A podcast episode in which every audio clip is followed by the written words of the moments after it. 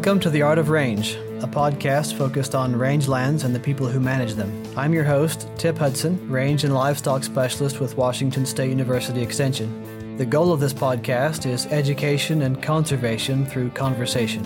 Find us online at artofrange.com.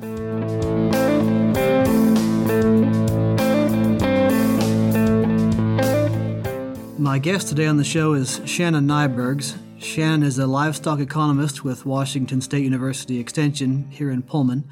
He's also the director for the Western Center for Risk Management Education. Uh, the, the, funding for this podcast for the initial year is coming from the Western Center for Risk Management Education. Uh, I suspect that some listeners will be unfamiliar with the regional centers for risk management.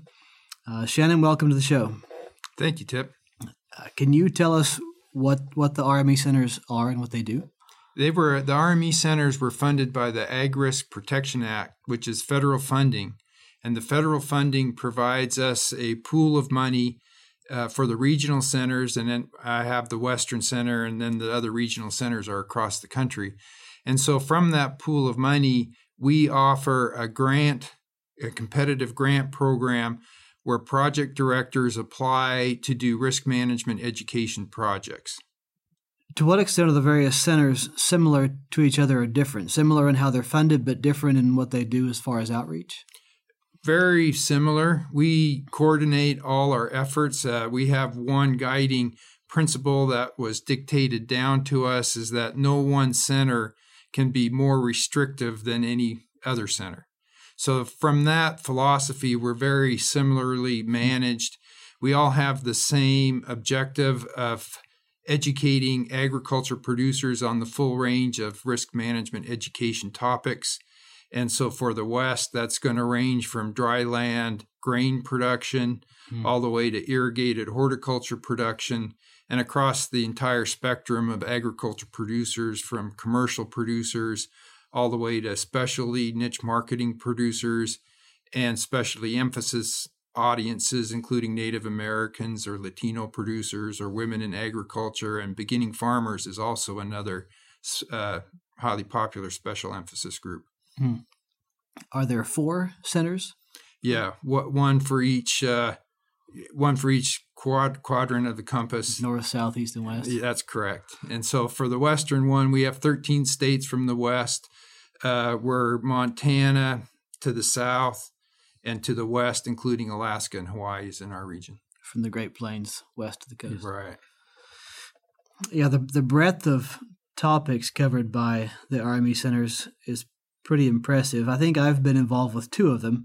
What are some of the RME funded projects that relate to livestock production in the last little while? Yeah, so we have a number of interesting uh, grazing and livestock management uh, projects that we've funded. We funded a whole ranch planning series with Lori Bauer and the Southwest Grass Fed Livestock Alliance, and they addressed holistic management principles and practices and developing ranch management plans. We funded a project in Arizona for monitoring and grazing on public lands. Uh, that was led by Doug Tolleson and Michael Crimmins at the University of Arizona and they did a monitoring and drought management in, in Arizona. In California, we funded the California Cattlemen's a couple times. One was on ranch adaptation strategies to remain economically viable in drought. And currently, they've just been recently funded on a new program to address traceability and improved record keeping. Hmm. And uh, uh, you had an earlier project on riparian grazing management that was very successful, and and then another one to mention was our colleague Sarah Smith out of Moses Lake with Washington State University Extension. She delivered two projects on low stress cattle handling. So overall, we've uh, uh, that's just a part of our portfolio of projects that we were funded, but uh, really have some good tools and interest in, in dealing with the risk management topics facing livestock producers. What are some of the risk topics that seem to be the biggest concern right now? Well, certainly uh, agriculture is in a change uh, moving from the high price years up through 2014, 2015 into a, a period of low commodity prices and high risk uh, all across agriculture. The dairy producers, uh, it's widely known, the corn and soybean producers are having difficult times on uh, profitability challenges. And all those uh, risks are important and uh, really impacting their profitability, their financial stress, and their management. It seems like the complexity of risk is one of the the biggest challenge is not just the breadth of risks, and and you also have interacting risks. Uh, we did we did a, a wintertime beef production workshop with the University of Wyoming a couple years ago, and there was a survey uh, that we gave to folks at that at that workshop, and they they indicated that about half of them were uncertain of their ability to manage through the economic and social risks of ranching. Uh, I think we don't often assume the social risks as being one of the, you know, one of the the dominant things, but uh, that that dovetails with some stuff that's been said by Nathan Sayre, uh, who was on the show recently, who said that the threats against ranching today are not fundamentally ecological ones. They're mostly economic and political in nature. Uh, there was also a survey in California back in 2011 that, from which they published the results that showed that from ranchers' perspectives, the things that keep them up at night uh, are not calf prices, but environmental regulations, governmental policies, and the use of land. Do we still see that here? That's uh, we definitely see all those factors uh, intermixed with a very challenging economic environment. I think that uh, those all those risks are important, and I think that as we look at grazing management systems and rangeland systems all across the West, is is the economics that are driving those decisions. Economics uh, in regards to managing the livestock and producing at a profit, uh, the economics of the social infrastructure of rural communities, and just the overall complexity of providing food to the consumer base, both domestically and internationally, as we supply beef and other products to the international community. Yeah, we talk about trying to build up resilience, which it's a word kind of like sustainability. It can be so overused and so vague that it begins to mean nothing. But uh, you know, with both ecological and economic resilience, uh, you and I have recently been involved with a case studies project, uh, and some of the interaction on that project was actually uh, the impetus to start this podcast from from two different perspectives. One is that uh, I think we realized in interviewing ranchers the the real complexity of these interacting risks, uh, and also the the challenge in having uh, mechanisms to build resilience that are kind of specific to somebody's context. It's not something that you can throw out there and do a publication. It's going to be uh, the same strategies in Idaho versus Oregon versus uh, New Mexico. Uh, sort of a sidetrack, but the other uh, the other reason was that we realized most people that are in this world, whether they're ranchers or what I call natural resource professionals, tend to spend a lot of time on the road. And there's a podcast out there for everything under the sun. And I thought, well, there's got to be one for uh, for rangeland ecology and livestock production. And so I got to looking and couldn't find anything. I really couldn't find anything. So uh, we got to thinking, maybe maybe we should build one and and maybe that would actually be more useful than just entertaining people while they're driving down the road maybe we can do some good with that and and maybe even more than doing good uh, maybe we can help people address some of these risks most effectively by covering a broad range of topics and covering them in depth with people who really know their stuff uh, and that was really how we ended up starting a podcast and i uh, appreciate the Center for Risk Management for thinking this might be a useful way to tackle it. Yeah, it, and that was uh, it was interesting all the way through. uh, it was interesting because uh, I remember talking with you when we were on our way to Jack's ranch about uh, the, would the would a podcast fit the E Army funding program profile, and and truthfully, it was a little bit on the outside. It was a little bit on the frontier on developing this type of education material. Oftentimes, these projects, uh, extension projects, we want to put people in the classroom. We want to count heads. We want to have a survey of, uh, of satisfaction with the program. And we use those metrics for evaluating the impact of those programs. And so this podcast is uh, a new a new technology for us that we thought would be a great avenue to invest in or to develop because like you say these topics are are very educational based. They're they're good to develop along a conversational line, and we were real happy to make that uh, or to fund this project that it met the competitive guidelines and beat out other projects to be funded, and that we're moving forward with this, and we're and how great these podcasts have been and and moving forward on on developing them. I hope the podcast continues to be useful. Uh, more than that, for me, it really has been more fun than I expected it to be. So, again, thank you. Uh, let's jump in a bit to talk about some of the different risks in livestock production. Uh, we've mentioned there's a complexity of topics, but I think it would be worth uh, talking about the details of some of these.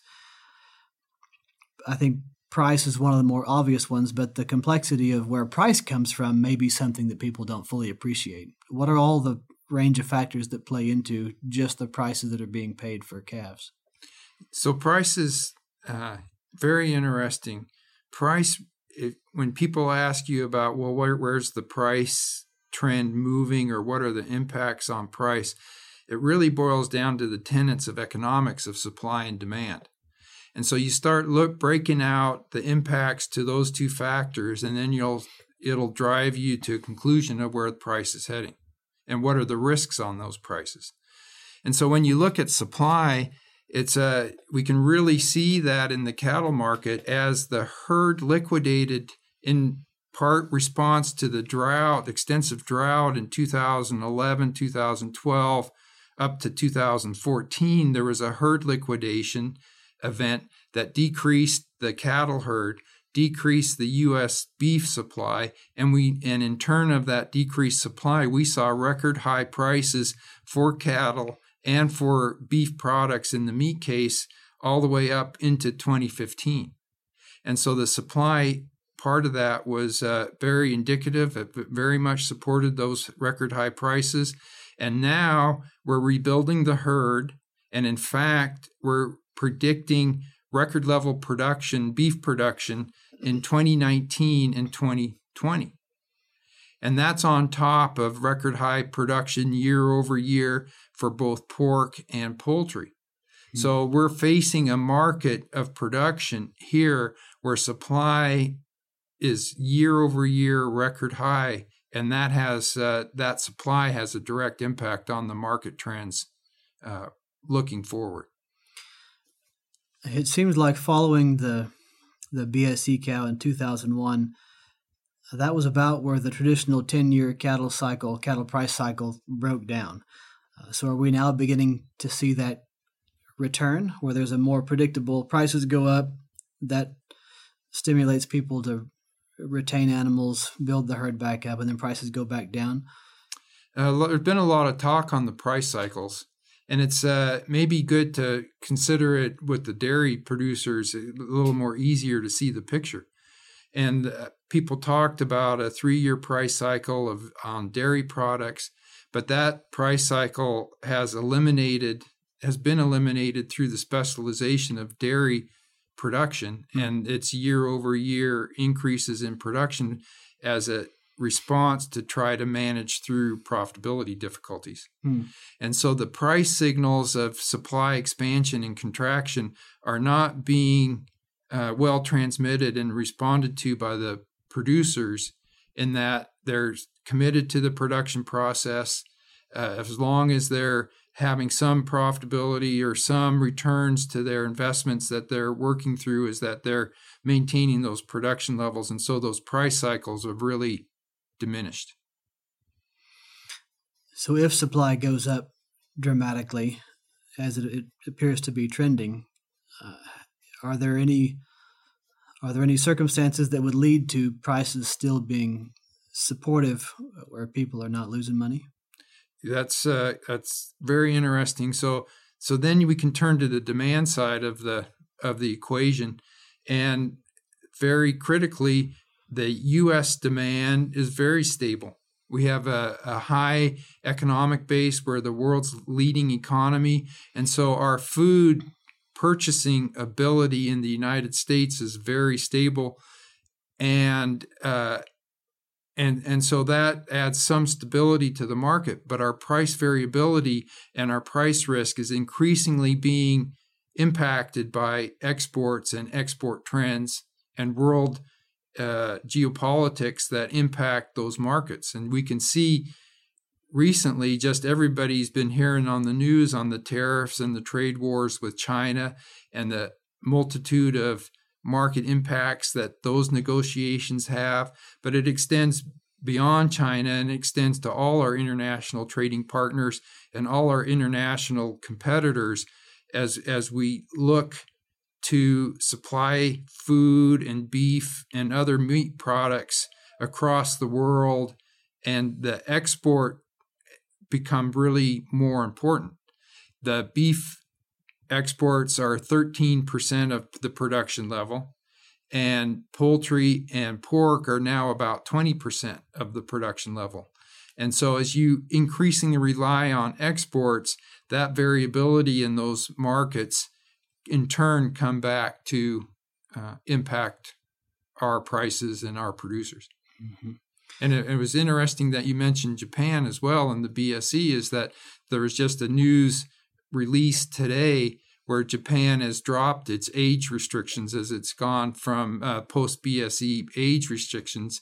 Uh, they've dropped that today to help uh, ease uh, access to the Japanese market and provide more beef products into Japan. Mm. I think it was about two, either two or three years ago, that I heard Randy Blach from CattleFax say that there is there's a, a pretty large uh, population shift in China, in particular, from rural areas, from the countryside into the cities. And when people get into the cities and they have a little bit more disposable income, one of the first things they do with it is purchase protein. And and people like beef. Has do you know if that trend has continued? Yes, that's that trend's continued. The details of the statistics is hard to track down because of um, black market shipments into China of beef that's mm-hmm. been reported.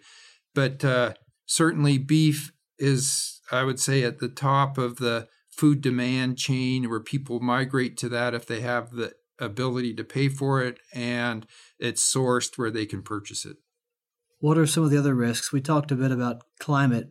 Uh, to what extent does climate play into livestock production risk? It's uh, critical. I think that the production risks on rangelands are extremely severe and demanding uh, of management efforts and, and attention. And a number of the podcasts in the series have uh, addressed that climate variability and the impacts on range conditions and then resulting impacts on uh, rangeland management. We're aware that it's you know a national and a global market. Um, to what extent do regional cattle prices depend on or are affected by uh, climate changes somewhere else. You know, say we have drought occurring in the south or in the Great Plains, does that affect prices here? It dramatically affects prices, and in fact, uh, it's real interesting in that price, beef prices were setting year over year record highs, as we talked a little bit a few minutes ago, up from 2014 to 2015. And in 2015, Australia had a drought and they had to liquidate a large number of their cattle herd. And part of that liquidation ended up as imports in the United States, mm. which had which was one of the leading indicators and a contributor to the price decline that that peaked in 2015 and started declining in that summertime time frame. So yeah, every every the drought conditions everywhere are uh, have relative impacts and interesting even on looking at uh, drought and impacts and resiliency in the United States as to what areas are more prone to drought and extended drought and what geographic regions have some resiliency to drought impacts and I would argue that Washington has one of has increased resiliency to drought because of its extensive irrigation system. Mm-hmm. Jack Southworth talked a bit about uh, being a low cost producer, and I think sometimes ranchers get tired of hearing that they need to be a low cost producer to make money, and you can probably drive that too far. But um, what are what are some? I'm aware that the the RME centers have developed some tools to help people manage through uh, risk and help to understand your prices. I think one of the big issues in the in the beef production uh, with cow calf producers in particular is that a lot of times people don't even know what their costs are, and so they don't know at the at the ranch level how much they're making or how much they're losing. Uh, Doug Warnock, who was who retired from WSU back in 1996, did an enterprise analysis of cow calf production in the Kittitas Valley under irrigation, using figures from 1990 through 1995, and uh, he found that using average input costs, average price revenue, or average calf revenue, that the average rancher was losing about $75 per mother cow. And, you know, people often have this idea that ranchers are making money hand over fist because they have uh, cheap forage and you're letting the cow do all the work. Uh, but it's not quite that simple. What are some tools out there to uh, understand your costs and also to manage costs? Yeah, the costs are are very interesting, and that's actually uh, in the early '90s, dating back to then. I worked at Texas A&M to go back to school, and I worked with Jim McGrann, and I was involved in the team that developed the standardized production analysis worksheets to directly uh, standardize the process and estimate your cost of production. And that standard that standardized production analysis, or abbreviated SPA, is uh, uh, supported by the NCBA, available through different sources to get those worksheets. And what it did was it standardized how to evaluate your grazing resources, how to evaluate your winter feed cost, how to evaluate raised versus purchased livestock, and set up accounting rules along that full spectrum of ranch management mm-hmm. so that when you got to the bottom line, your compare your cost per unit weight of production or cost per hundred weight of production was comparable to another rancher in Texas or Florida or Montana, and we did this all all across the country. And uh, one of the findings from that data was the most profitable ranches were also the lowest cost producers. But that, I think, as you mentioned, that you can take that far too extreme and drive a lot of the fun out of ranching by trying to trying to cut costs on every corner. Mm-hmm. Uh, I've been involved in a lot of um, agriculture enterprises and, and institutions. And I was one of my first jobs was with an agriculture bank. We were in the farm financial crisis, and we had one person trying to minimize office supply cost. Hmm. Well, that didn't make a hill of beans a difference in the long run uh, success of the bank, mm-hmm. and uh, and it just wasn't worth the effort to to track that down. But on ranching, uh, the cost of production, knowing that cost of production is absolutely critical. It's the base of your of all your risk management tools and workshops that you can use and develop. So there are tools. Uh, there's uh, some spreadsheets that we've developed that to help you develop that cost of production, and uh, knowing that then sets a foundation on not only on developing your marketing plans and evaluating uh, forward contract options or other pricing tool options. It also uh, puts benchmarks and you can set goals and you can set uh, um, ranch management goals and incentives and rewards for hitting different targets, and you know that you're standardized, you know that you're uh, accounted for correctly, and and you know you're going to be headed in the right direction. Uh, separate from uh, from some of the risk management education workshops and tools, there are some insurance products out there now that uh, some people are using. It seems like this is something a little bit new to the ranching world. You know, beef producers are a notoriously independent lot and have historically looked down their nose at government programs that would help prop them up. Uh, but the insurance products are something a little bit different than just, uh, say, farm subsidies. How do those work in the in the context of livestock production?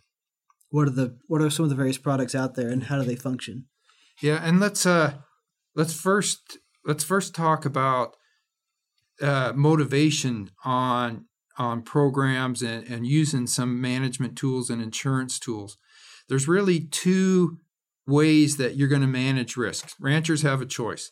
Either they can self-insure that risk or they could use other tools to, to manage that risk. And so self-insuring risk is has been very successful in agriculture if you're in the financial position to do so.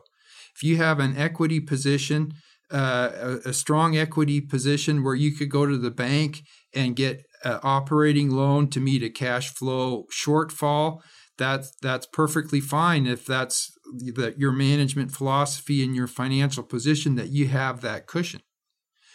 But if uh, you have some debt, you have uh, your family living expenses are, are, tighter, and you can't withstand a loss, uh, you're not in the financial position to withstand a loss, then you might be more interested in implementing some of these insurance tools to put a floor under your profitability or put a floor under your price that you can uh, you, you have the offset is that you have to write a premium check.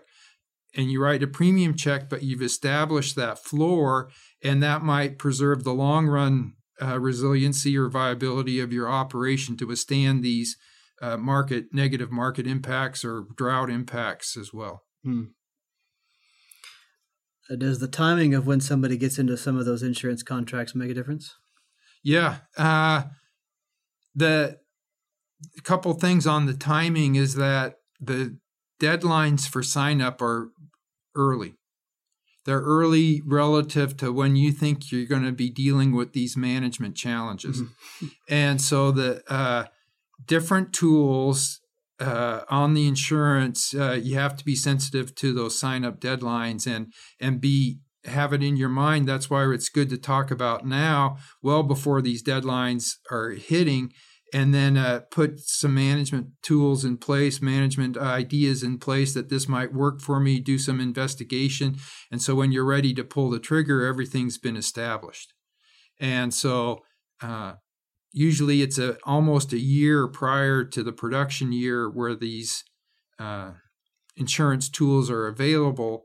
And that's uh, from their perspective, from the insurance industry's perspective, you don't want to uh, write a car insurance policy after you crashed. I mean, it's right. the idea is to write it before the crash, and then uh, you have that um, tool in place. Mm-hmm. What are some of the specific insurance products that are available?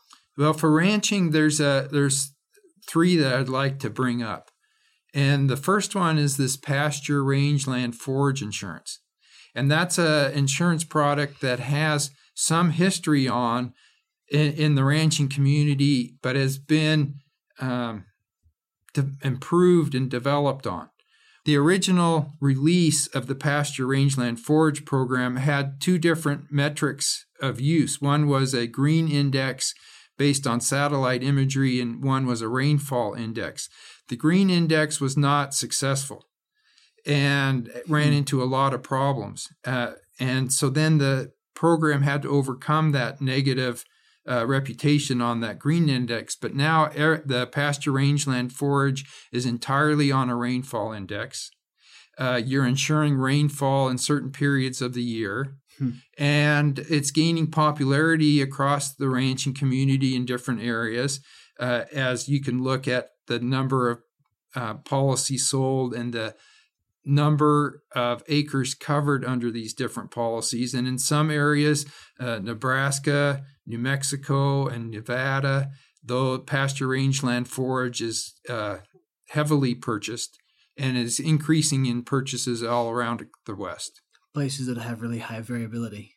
Yes, you're you're you're insuring that variability and and you and you're monetizing that variability and then if you, that drought occurs you're you would get an indemnity check that would help you offset your uh, forage replacement costs either to new pastures new leases new areas or uh, purchased feed that you would bring in what other kinds of insurance you mentioned whole farm revenue insurance yeah whole farm revenue insurance is a another uh, insurance product that's really gaining popularity. And what you're doing is that you're setting a floor on your Schedule F revenue. Schedule mm-hmm. F, if uh, just to be clear, is the tax form you file with the IRS on your farming and ranching revenues. And uh, the bottom line on that, or the revenue line on that, you can insure that revenue line based on your historic average and what that does is that if a drought occurs or price falls, a disease outbreak, uh, and your revenue falls below that level, you will get an indemnity check to to offset some of those losses. Hmm. And so that's a wide-ranging tool that's uh, really uh, comprehensive in nature because Schedule F encompasses your entire agriculture enterprise. Wow, that's interesting. One of my favorite lines is it's not rocket science. it's way more complicated than that. yeah. Rocket science is just math. This sounds like math plus doing a rain dance plus yeah. sign up for some insurance and gamble.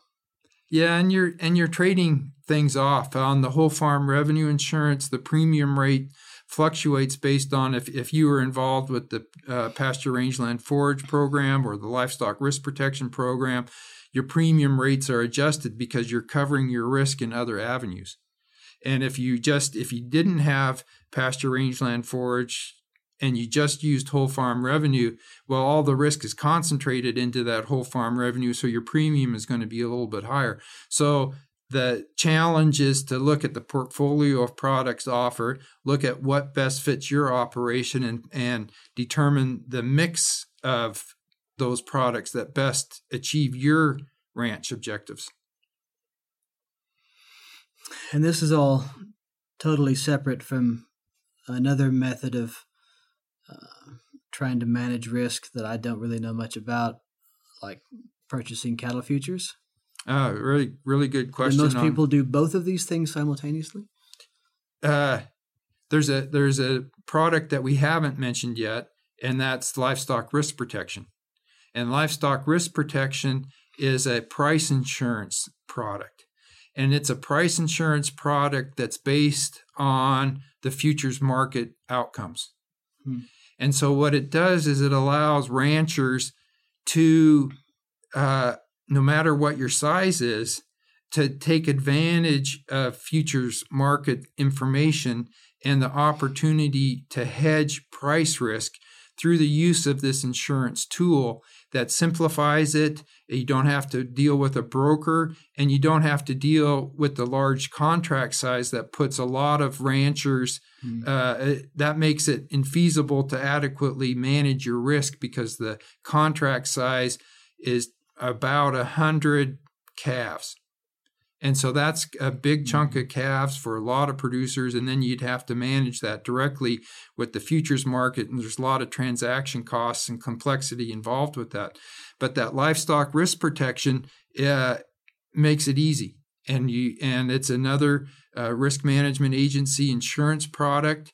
Uh, you go in and decide on your coverage levels and your options, and uh, the variable factors involved with that program that include the coverage level, the time frame that you're covering, um, the level of coverage that you want to pay for, and you mix those options together to come up with a program that works for you that best fits what the objectives that you're trying to achieve. Say a hundred years ago, it, it seemed like there was a lot more diversification within agricultural enterprises and then we moved much more toward specialized farmers, where if you're a wheat farmer, you grow wheat in some rotation crop. Then guys mm-hmm. that had cattle just had cattle. Uh, it feels like we're moving back away from that specialization to where people are diversifying a little more again inside of an operation.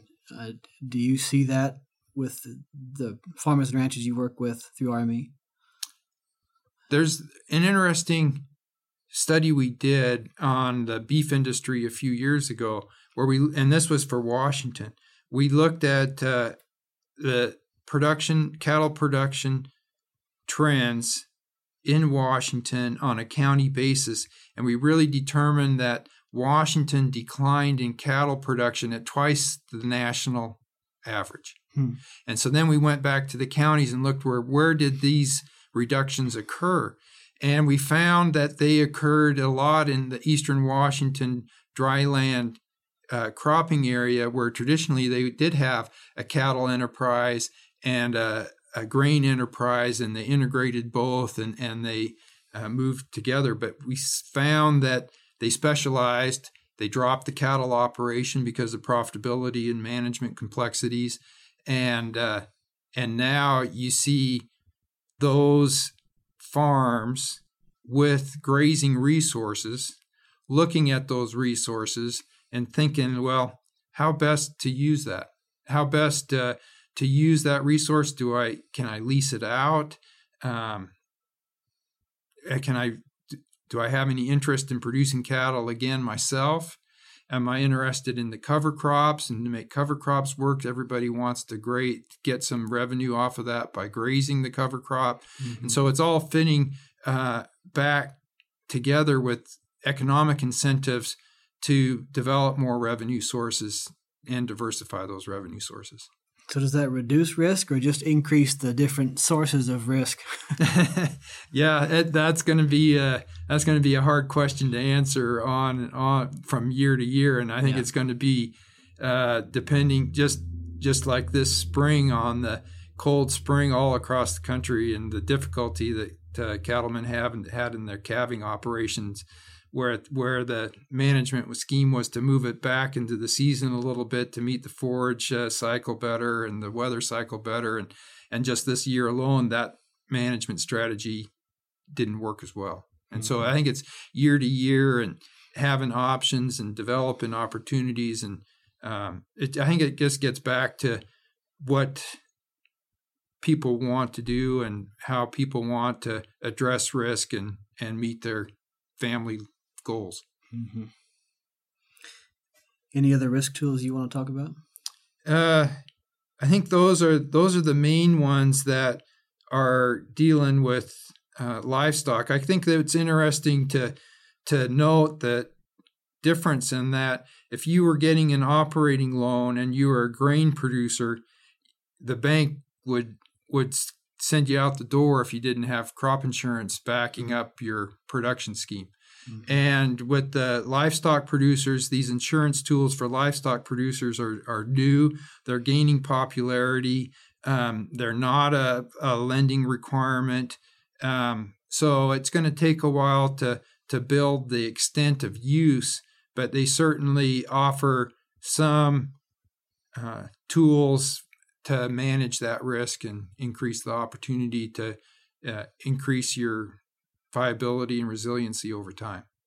I know the livestock risk protection program is one that, that people have been using, and sometimes those programs change from year to year. Are there any recent changes to the LRP? Yeah, there's been a beneficial improvement in the LRP just recently in that they've in, increased the subsidy rate of the product from 13% up to 20%, depending on your uh, choices of, of attributes within the LRP. Hmm. But that increase in subsidy was directly geared towards uh, helping people use this product and make it enticing to manage their risk on that on this with this product.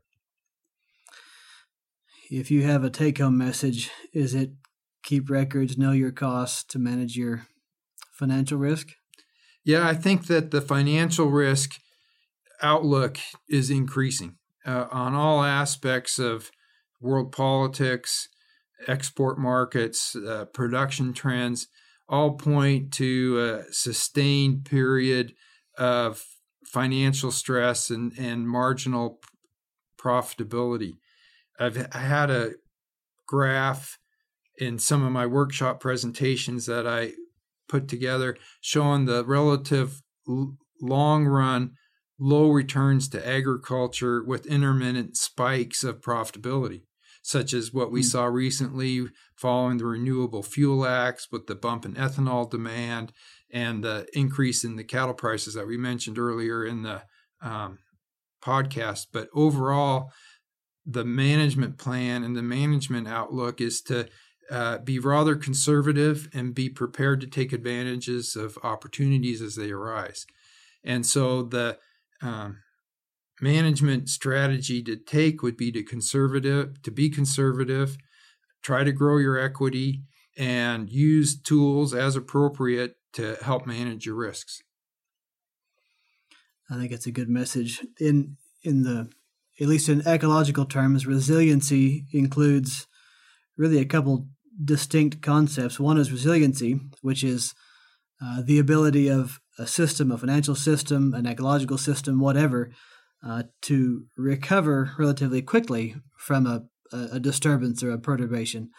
There's also the concept of resistance that is a, a component of resiliency, which is uh, resisting crashing as a result of one of these risks or a disturbance in the first place. And uh, both of those both of those concepts are highlighted in some of these short case study documentary films that I mentioned. Uh, you and I were on a project on. We talked about at the beginning of the podcast. Uh, those case study documentary films are now published and they're available at WSU's Center for Sustaining Ag and Natural Resources website. Uh, you could probably search for it that way. You can also go to the CSANR, I think it's csanr.wsu.edu website, and find them pretty easily from there. But we will also include uh, that link in the show notes. We have we have a a short film on the Stingley Ranch in Central Washington, uh, focusing on ecological resiliency. We have one on Jack Southworth, who's been on the podcast uh, down in Central Oregon, Eastern Oregon, and his focus is on economic resiliency and some of the things we've talked about today. And we also have a short film on the Richards Ranch in the Owyhees in southern Idaho.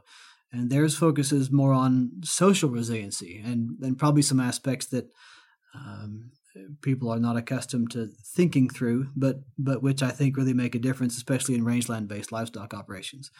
Uh, so those films are, are out there now and available to take a look at. There are also some supporting publications that go a little bit deeper into the science behind uh, the the various resiliency strategies used by these different ranches. Uh, those are not not quite posted yet, but they will be pretty soon. Shannon, we've talked about both some educational tools to help ranchers manage risk, as well as uh, some insurance products if people want to learn more about both of those things, which are somewhat different, where would they go to find out that how to get a hold of that? Yeah, so the educational materials we'll make uh, available through links in the show notes and information there where you can gain education uh, describing these insurance products and tools so that you know uh, what they are and have a firm understanding of them. But to actually execute these tools and to purchase these insurance tools, you have to go to a crop insurance agent. And the crop insurance agent is your uh, is your tool is is your contact is your is your point of person to get to reach to actually execute these products? And they'll support you with other questions and uh, help you get to those uh, decisions and implement those management tools. Very good. Anything else you want to say on a take-home message? No uh, just that uh, I appreciate the opportunity to be on this podcast. I've enjoyed listening to all the podcasts. I think it's been a fabulous project and uh, hope that you uh, enjoy these as, as much as we have been in producing them and look forward to more podcasts in the future. Very good. Shannon, thanks for your time. Certainly. Thank you for listening to the Art of Range podcast. You can subscribe to and review the show through iTunes or your favorite podcasting app so you never miss an episode. Just search for Art of Range. If you have questions or comments for us to address in a future episode, send an email to show at artofrange.com. For articles and links to resources mentioned in the podcast, please see the show notes at artofrange.com. Listener feedback is important to the success of our mission, empowering rangeland managers. Please take a moment to fill out a brief survey at artofrange.com. This podcast is produced by Connors Communications in the College of Agricultural, Human, and Natural Resource Sciences at Washington State University. The project is supported by the University of Arizona and funded by the Western Center for Risk Management Education through the USDA National Institute of Food and Agriculture.